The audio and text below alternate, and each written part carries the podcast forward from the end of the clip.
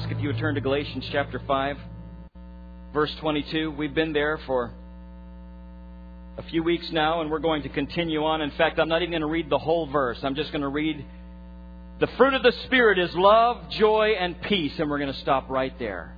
Love, joy, and peace, because peace is where we're at today.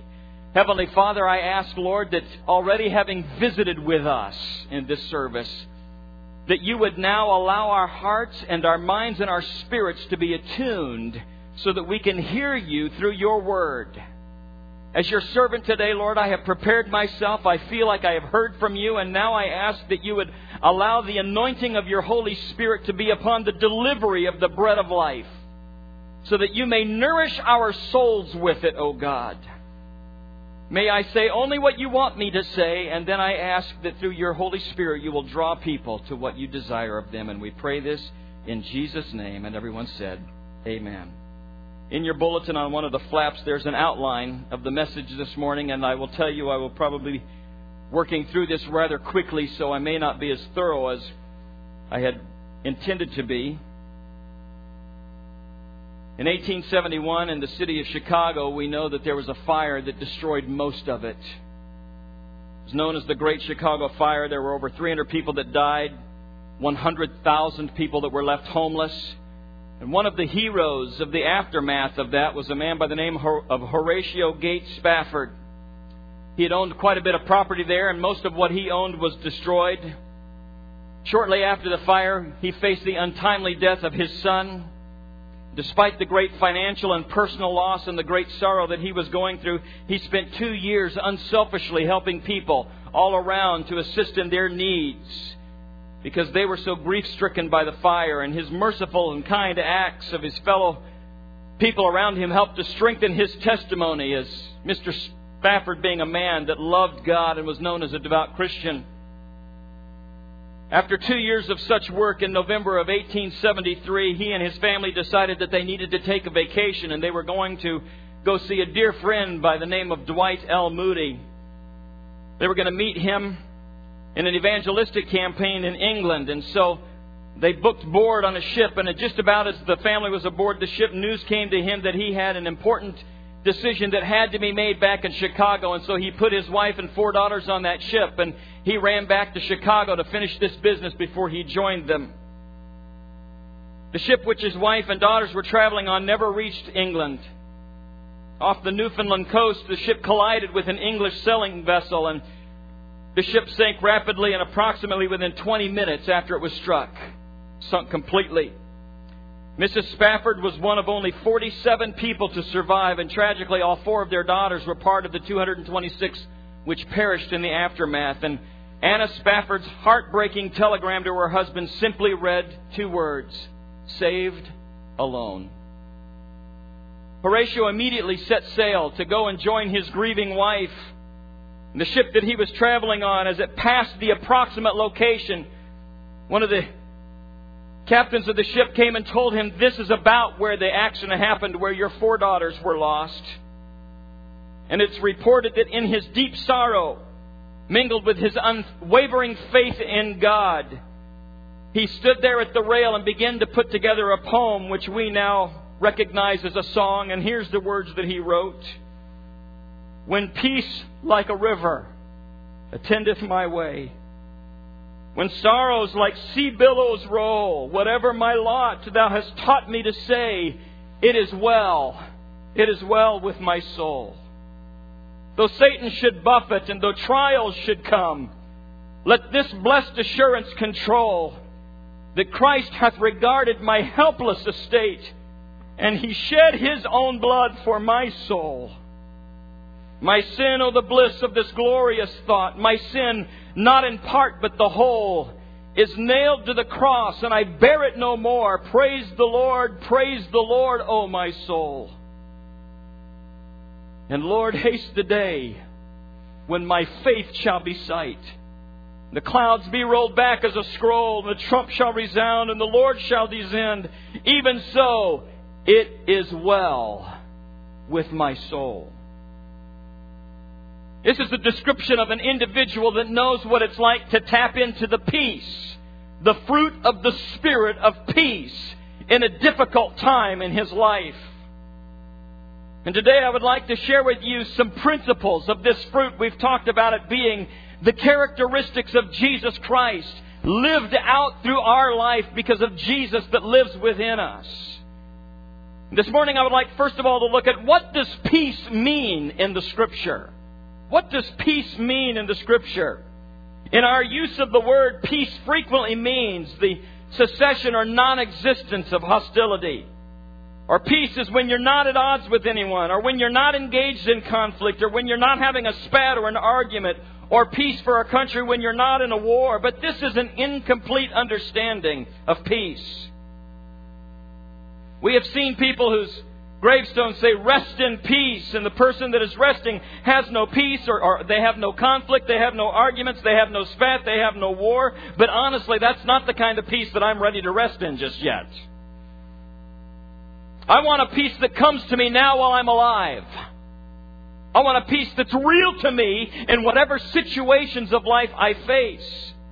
And the biblical notion of peace carries far more weight and is far more active and is far more dynamic than our understanding of the English word peace. In fact, both in Hebrew and Greek, as the word peace is used, it connotes a sense of well being, a sense of wholeness, and a sense of soundness that is not determined by your surroundings. In other words, it's something from within. A fascinating insight into the biblical meaning of the term in the Old Testament in Hebrew is known as shalom. Any of you ever heard that word? Shalom. The term that is used for peace. And in 2 Samuel chapter 11 verse 7, it was a, an interesting passage of scripture here and an interesting use of the term shalom that does not show up in our English version of the Bible. In 2 Samuel 11 7, it says, When Uriah came home, David asked him how Joab was how the soldiers were and how the war was going. Now, if you take this verse from the Hebrew translation, this is the way it would sound. How is the shalom of Joab? How is the shalom of the soldiers? How is the shalom of war? How is the peace of Joab? How is the peace of the soldiers? How is the peace of war? And you look at that and you're going, that makes absolutely no sense. How can you be asking soldiers and people in a war, how is the peace going in all of this? We wouldn't think to ask that. But the biblical writer and the biblical king in this situation would find no contradiction at all whatsoever in using the term peace in this particular verse.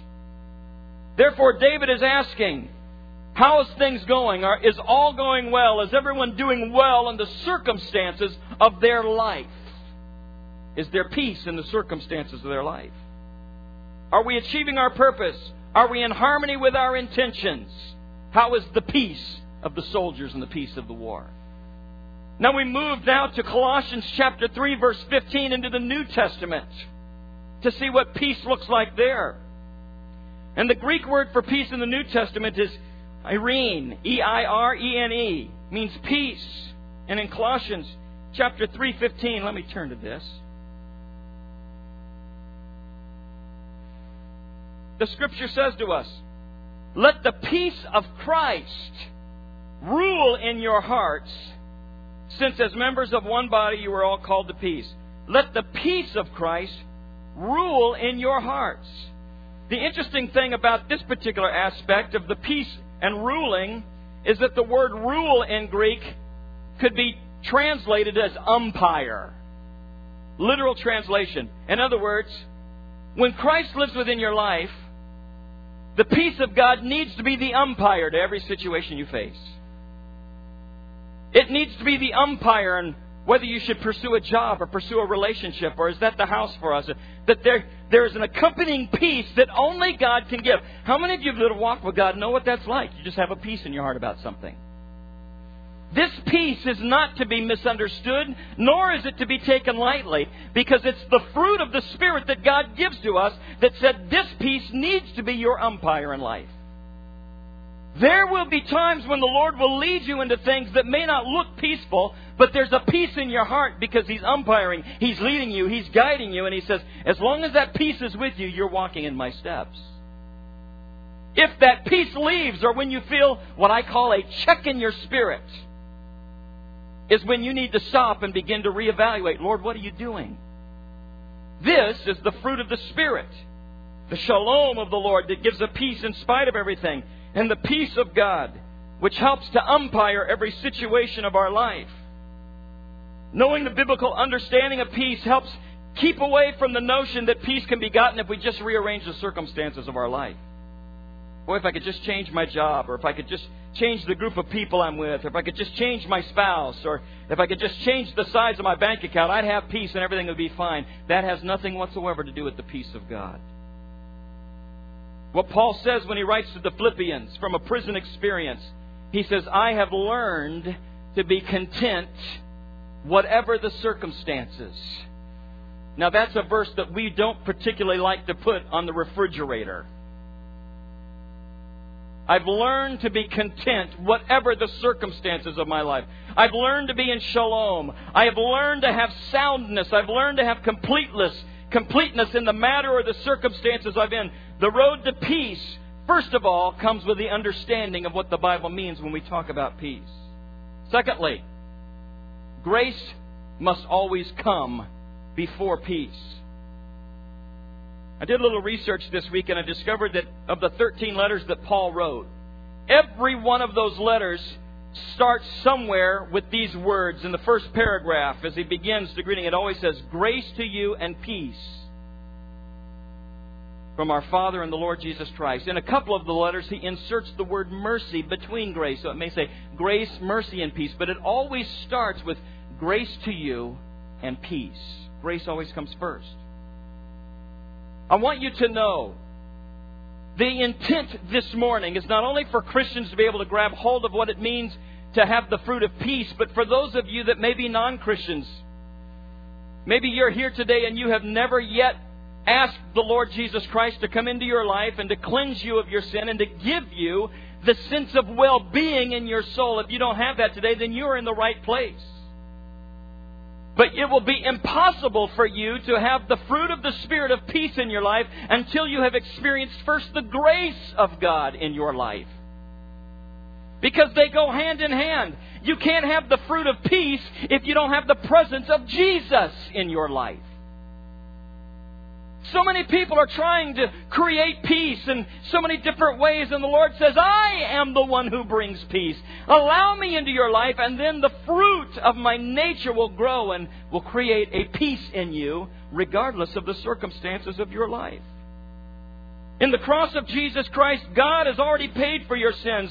And when I come to God in repentance and faith, He receives me. And grace is the entry moment into the Christian's life. It's when we become Christians that we realize that salvation is a free gift. But grace is not something that we can ignore and expect to have the benefits of His presence. How many of you know people who only pray when they're in an emergency? Boy, I have people that call all the time, Oh, Pastor, I need you to pray. I need God to do a miracle. They ignore God every other time in their life until they need a miracle, until they're in a situation. And then suddenly they come running to God like He's the magic genie and just ask everybody, Just rub the box, and I need God to come out and just do what I need. Oh, Pastor, can you have your church just rub the genie box for me?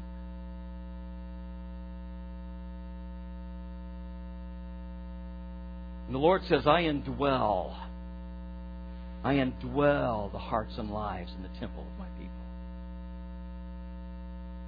And that his blessing and peace comes from the knowledge of having received him and understanding that God is graceful. Honestly, I have never been too impressed with my grip on God. It's a lifelong project. We're always growing in the Lord. But I am tremendously impressed with God's grip on me. I may not have the strongest grips at time in my life, but I've discovered that God's grip never slips. And maybe you felt that same way. Been a time in your life when you, there's no strength left, but God just won't let go. As long as you keep focusing your eyes on Him. Thirdly, to gain peace, you have to resolve hostility. There's two kinds of hostility one of them I call kind of a free floating hostility, or it's an anger in a generalized sense because all of us know people that it doesn't matter what's going on in their life, they're going to be angry anyway. There's some people that just have, I guess you can just describe it as a spirit of anger. They are just genuinely unhappy people. They don't make my closest friends list. In fact, they don't have very many friends. They are the type of people, and if that when you see them, you never ask them how they're doing. Because you know you're never going to get out of there. Because you never have ever heard them in their life say, I am doing great! You would die flat out if they ever said that. You see them and you're going, oh, I can't just ignore them. So they say, how you doing today? Good. Well, I'm surviving. Don't run off. I'm not done yet.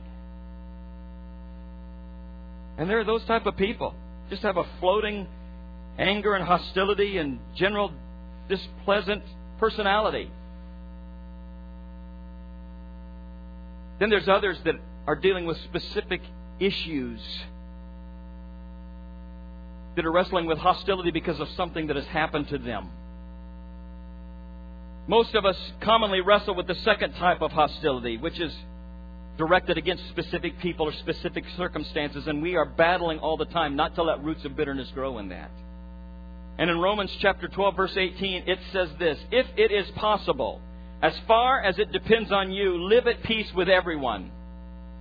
I, I love, I love the wording of this verse because it reaches us where we're human. The writer is saying, if it is possible, in other words, there are some people it is impossible. You're not going to live at peace with some people. They're just impossible. Don't point. But our goal is living with at peace with everybody. And Paul is a practical, per, practical person and realizes there are some people that will make it impossible in your life to live at peace with them. And he says, as far as it is within you, as far as you are capable of with the help of the Lord, live at peace. Don't start arguments. Don't start fights. Don't push each other's buttons. Live at peace with each other. And we may face the possibility that in spite of our best efforts, we still face an enemy. And all the water in the world can't sink a boat unless it gets on the inside of it. And so you have to be careful not to let things get inside your boat. My wife and I have, it's kind of a running joke, and I, I asked her permission if I could use this this morning. Um, because we often say this to each other. Uh, there are times when there are, are, things that are said, this is going to shock you, I know, that are rather critical to, toward pastors. Don't understand it. Not everybody agrees with me all the time. And um, and there are times when, as a school teacher, there are parents that completely disagree with her as to a, a, a way that she's taken. And we have learned with each other to say this. We just hold up our hand and say, Stop. Don't let it reach your heart. Don't let it reach your heart. Criticism is okay if you attack it in the mind with the help of the Lord, but don't let the water inside the boat. Just don't let it reach your heart. So if I ever say that to you, that's where it comes from As there are, the enemy will do everything in his power to frustrate you and anger you, and sometimes as, as husbands or wife or fathers and mothers, you just have to say, stop, stop, stop. Don't let this reach your heart because the heart is where things get planted. And if the seed never reaches the place where it can plant, it will never grow. And so we have to learn in walking in the peace of the Lord to gain peace. We have to resolve hostility, which means sometimes we just have to say, This is not going to reach my heart. The next thing that we must know is we've got to learn how to successfully handle stress. You're thinking, this ought to be good. There are a few people here that are under stress this morning. Stress is an inability to cope. Don't know what to do or how to handle a lot of things that we don't like. Illness and depression, breakdown, burnout, all kind of grievous results handle, happen when we don't handle stress well. And when you come under stress, you sometimes think that your stress is more than other people's stress. Nobody else has stress like me. We all have stress. But I want to give you just four principles to help you learn to deal with that stress, and every one of them are biblical that will help us cope when stress comes into our life so that we can learn to be in peace. The first principle I found that brings peace in the midst of stress is to just sit back and realize that God is in control. God is in control. Now, sometimes it doesn't feel like that when your life is out of control. Sometimes you're wondering, Where are you, God? I'm in the middle of this storm and I don't see you here and I don't know what's happening. One of the things that's always bothered me that I've heard said so many different times is I don't like it when people use the word still, like God is still on the throne. He's still on the throne, like there's a possibility that he could be removed. Or that he's working hard and he's hanging on to the seat of the throne by just his very fingertips. And you know, it infers that a lot of attacks that are lodged against him, that he goes into retreat and says, I'm getting out of this seat for a while. I'm going back where it's peaceful. You know, and that, oh, hang on, brother and sister, God's still on the throne. My God is not still on the throne. He's on the throne. It's His throne. Nobody's going to take the throne from him. He's not running away from us when things get difficult. He'll always be on the throne, and there's been no serious threat to dislodge him, and nor will there ever be, because he's the King of Kings, and he is the Lord of Lords. He knows your name, he knows your situation, and he is on the throne. And sometimes you simply have to come to a point in the middle of a stressful situation where you sit down and let go and say, You're on the throne. I'm your child. You deal with this. I'm going to sleep.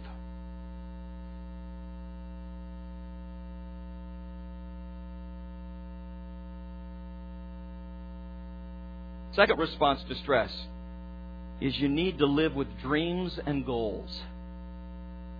In Joel chapter 2, verse 28, it says, I will pour out my spirit upon all people. Your sons and your daughters will prophesy, your old men will dream dreams, your young men will see visions. Let me tell you something. If you are a goalless person, then you will become a depressed person. God created us and built us and designed us that we might plant His goals and dreams within our heart and that we might pursue them with everything that is within us. The church was never meant to sit around and bless one another. We have a goal and a design that God has created this place for that includes being trained here and going out and fulfilling the goals of God in a world that needs to know He is a Savior and He's a deliverer and He's one that will lift the heads of those who are discouraged. We need to live to the goals of the Word because it brings life into our bones. In fact, the Scripture says that where there is no vision, the people perish. When there's no goals in your life, you're going to die. You're going to have stress overwhelm you. The goal within you, the Lord begins to strengthen you to fulfill it. You want to get rid of stress, then live with dreams and goals and ask the Lord to help you as you pursue them with all of your heart. That way you won't burn out. You'll fire up. Dreams and visions and hearing God say to you, This is the way, go for it, will bring life to your soul. It also helps keep perspective. The third response to stress. Now, this isn't all that spiritual, but it is biblical. Rest and relax. Rest and relax. It is unholy for people to not take a day off. It doesn't make you look better in the eyes of the world to kill yourself. Whether it's ministry, whatever job you're in, the Lord designed us to have times to rest and relax. This just so happens to be my resting and relaxing type of year. It's the season. I get to watch the sun come up as I'm in the woods on my days off. I love being outdoors. The Lord, He and I are going to have a conversation why He gave me an office job because I was made for the outdoors. But all of you know that you can get so busy that the stress will overwhelm you. And every one of us need to learn how to say no to things. That's one of the reasons why when you come into membership here, we ask everybody to not be involved in more than two ministries. Because statistics indicate that 80% of the people in the church just come and 20% are doing most of the work. That's not the way it's supposed to be in a healthy church. We want everybody involved in all the ministries of the church. And if we can't find enough people for the ministries, then maybe the Lord's trying to tell us something about that ministry. Some things may just need to die natural death, and Lord, we'll put those things in your hand because we want to walk where you are and do what you're doing. But it's no good for people to be living in stress because they don't rest and relax. And the fourth response to stress, it's also not very spiritual, but it's good. Keep a sense of humor. Keep a sense of humor. Laugh at yourself first, and then laugh at other people. say that that's not biblical. That's all right. Laugh. Laugh. There's something about laughter that builds us up. God, help us to be not so sober faced and filled with doom and gloom and walking around in human form. You know, because again, that's the kind of people you start to avoid. And the Lord wants us to laugh. We have a lot to laugh about. And we need to enjoy laughter with each other. In fact, there was a commercial, I don't know what company it was or what brand, but it's just people laughing that I saw recently.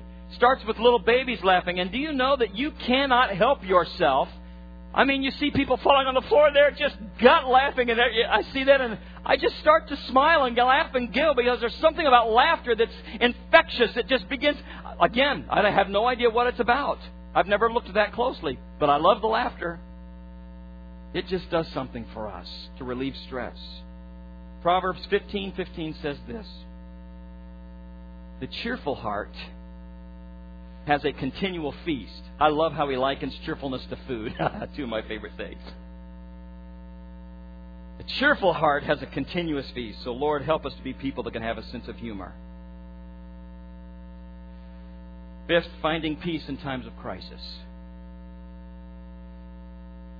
Here we go beyond the definition of peace, beyond the aspect of grace and peace, beyond peace and hostility and stress, and begin to look for something that sometimes we need in dire straits of life.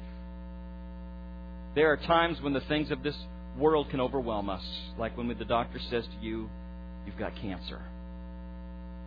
When there's a death a divorce or a family breakup, a loss of a job, a stunning setback of some kind. How can you have peace in moments like this?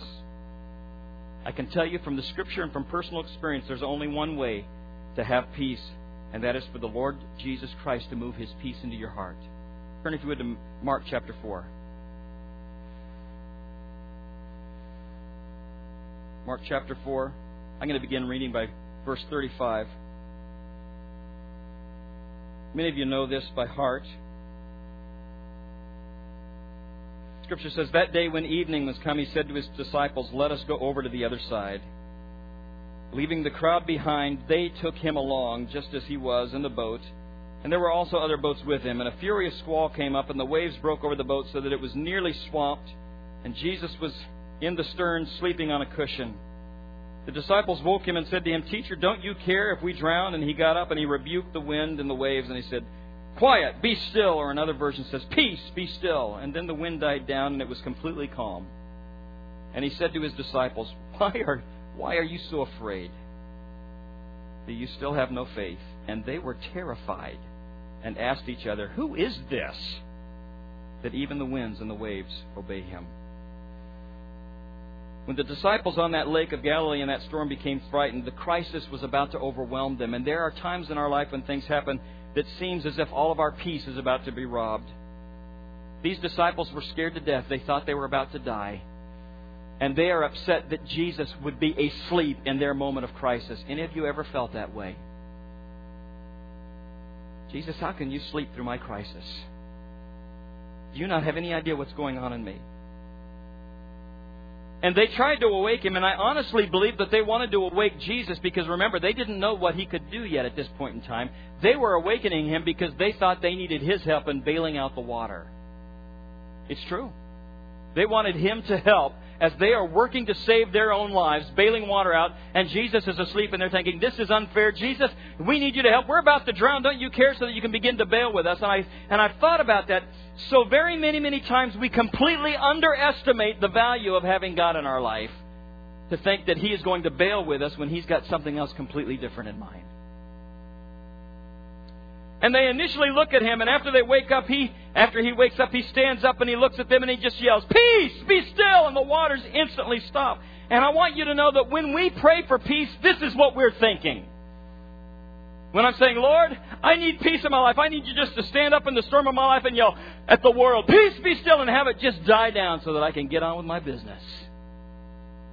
And sometimes He does that. And sometimes He rides in the boat with you to the other side. Philippians chapter 4, verse 7 says, And the peace of God, which transcends all understanding. I want you to think about that. The peace of God, the fruit of the Spirit of God, alive and well within the heart of the believer, goes beyond your ability and anybody else who's watching, their ability to understand how it can be put in place in the difficult times of life. Have any of you ever experienced that peace? Where people simply say, I don't understand how you're holding yourself together, and you're going, I'm not. I'm not holding myself together. I'm in the hands of God. He's holding me. In the situation when the news is bad, He's holding me. In the situation when the storms are about to swamp my life and I don't know if I can take another step, He's holding me. And Paul writes this about, and the peace of God which transcends all understanding will guard your hearts and your mind in Christ Jesus. And Paul is writing this from a prison cell. He knows what it means to have the peace of God in a circumstance that is unbelievable. And he says, I just, it's in the hands of God, and I'm being held by Him. And the non Christian sees the peace of the Christian in the midst of tremendous adversity and does not understand how you can have peace when you're going through that. It doesn't mean, Christians, that we will not have grief. It doesn't mean that we will not have bad moments. It does not mean that we will have a life without bad news. It does not mean that we will be without crisis. It means that we will never be without Jesus in the crisis. And the nearer you are to the Lord, the nearer you are to the peace that He gives your heart. So, how does peace come into your life? Peace begins by knowing that what it means in the Bible to have peace. Secondly, it means that grace comes into your life, and the Lord comes into your life first, and then He brings peace. Third, it calls us to live a life without hostility, begin to resolve those things. Fourthly, He calls us to look at stress and begin to employ principles to deal with that. And fifthly, He calls us to peace in the midst of the storms. Bow your heads with me, please. Father, we ask that the peace of Christ will rule in our hearts. We realize that all the peace begins at the cross where the blood of Jesus Christ became our peace. There's a separation that alienated us from you, that in the blood of Christ and the cross of Christ we have been reconciled to you. You came to us preaching peace. You said that my peace I leave you, and neither as the world gives give I to you, but my peace I leave with you. And Lord, today we want your peace, not the world's peace. We want the peace that helps us survive in this world. And Lord, if there are those this morning that don't know you and don't know your peace, I pray today that they would open their hearts to you, that they might come to know you, and then the fruits of your personality would grow in them as well. Father, we also know that there are some that are here today that are being tested. It's been hard. Some of them have been living right now in the sense of crisis and they don't know what to do. They're without answers. But Lord, today we declare to them they are not without hope. Because you come to bring hope. So, Lord, I ask you to bring your peace to that person who's here today that needs it the most. Bring peace, I pray, in Jesus' name. Amen. I'm going to ask that you would take your hymn books and turn to page 157. I was singing this course as I was preparing this week. We're going to sing the course of this Peace, Peace, Wonderful Peace. Why don't you stand with me? And as we begin to sing this course this morning, I'm going to ask that you would simply open up your hearts and that you would begin to let the peace of the Lord just begin to settle into your heart and life, whatever the circumstance may be. Just let the Lord begin to minister to you as we sing this together. Peace.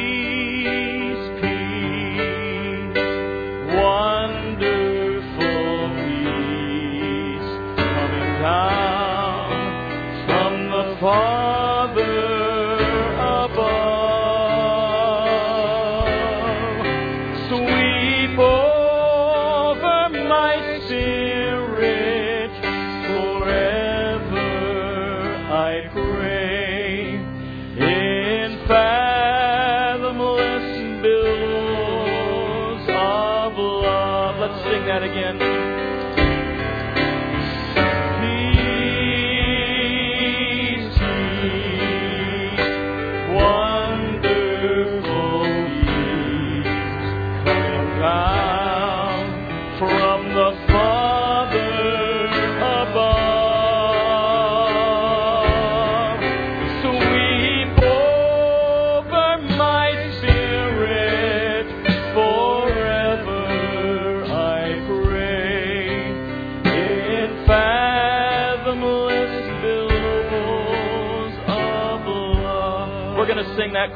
More time, and I want you this morning, if you need the peace of God to come and fill your life, I'm going to ask that you just slip up your hands. Let me tell you what this means. This means I surrender. It's a posture of surrendering. It's a posture of letting go. It's an open hands before the Lord saying, Lord, I will not fight against what you want to do in me because I stand and surrender to you. And so I'm going to surrender my will, my way, my life, my crisis, whatever it is. I'm going to surrender to you. And close your eyes and let's sing this as a prayer before the Lord, shall we? Peace,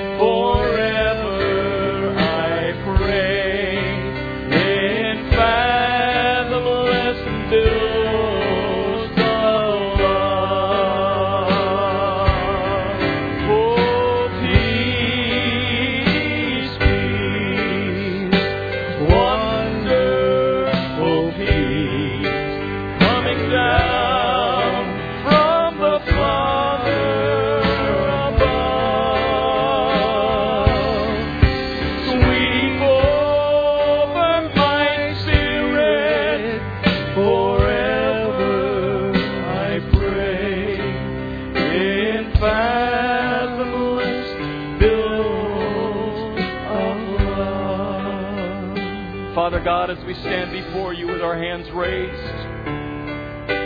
we declare to you we need your peace. There is no peace that lasts outside of you. None. And Lord, there are those today that are here that are in crisis. They've been asking you to get up and bail water with them. Some have been asking for you to stand and declare peace be still. But Lord, whether you choose to immediately end the situation or whether you say, I am in the boat with you and I'm going to take you to the other side, whatever it may be today, Lord God, I pray that your peace would settle in our hearts. Father, for those that are stressed, boy, we Americans are good at trying to think that we can solve everything with work, and sometimes, Lord, we just need to take a step back and recognize it is your throne and you are on it. You are on the throne of our life because we've received you. And so, Lord, begin to rule. As it says in the New Testament, Father, that your peace rules. You become the umpire to everything that goes on in my life in the day. You lead and guide, and may the peace of the Spirit dwell in us richly today, O God. And if there are any here today, Lord, that may not know you, I pray that you would begin to soften their hearts. And I'm going to ask everybody to repeat this prayer after me. And if you're here and you don't know Jesus Christ, if you will mean this with all of your heart, He will respond to you. Just repeat after me. Dear Jesus, I need you today. I am lost without you. I'm tired of living life without you. It's been so unfulfilling. So I yield to you today. I surrender to you. Come into my life. Forgive me of my sins. I enter into your grace right now so that I might experience your peace. Write my name down in the Lamb's Book of Life.